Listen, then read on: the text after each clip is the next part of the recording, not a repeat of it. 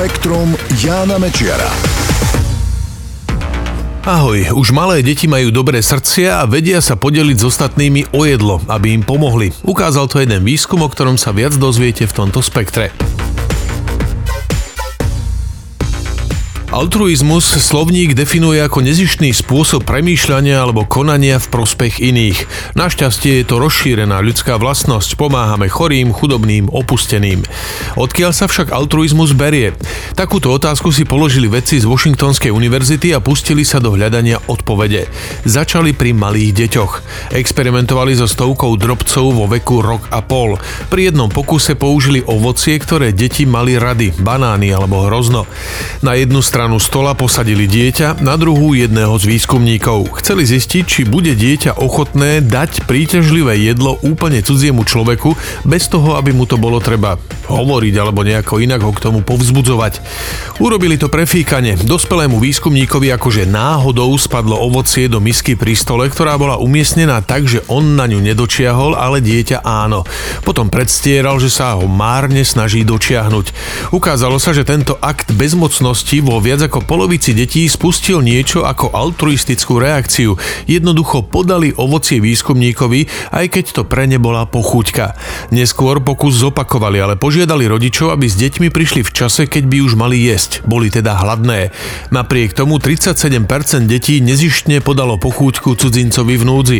Podľa vedcov to dokazuje, že altruizmus máme do veľkej miery vrodený.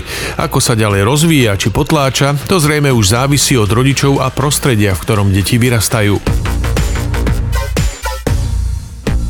V rokoch 2015 až 16 vyplavilo more na brehy medzi Aliaškou a Kaliforniou asi 62 tisíc mŕtvych norcov tenkozobých.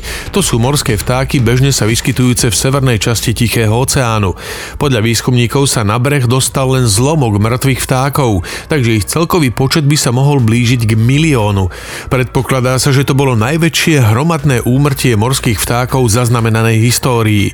Teraz vedci dospeli k záveru, že príčinou bolo narušenie prúdenia šírenia energie cez potravový reťazec, ktoré spôsobila obrovská masa teplej vody. Vytvorila sa pri Tichomorskom pobreží v roku 2013. Teplota vody v nej bola o 6 stupňov vyššia ako sú typické maximá.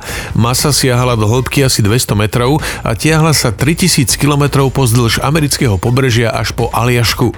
Extrémne vysoká teplota vody spôsobila masívny úhyn planktónu a naopak obrovský rozmach škodlivých hriaz.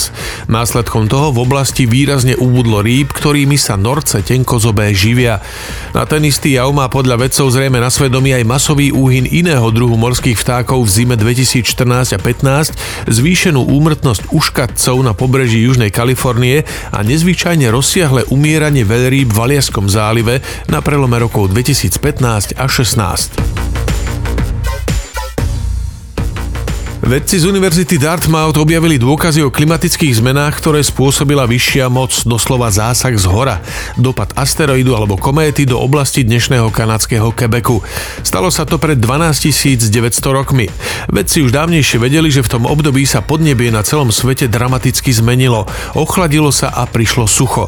V Severnej Amerike rýchlo vyhynuli veľké cicavce, ako boli mastodonty, ťavy alebo šabľozubé mačkovité šelmy.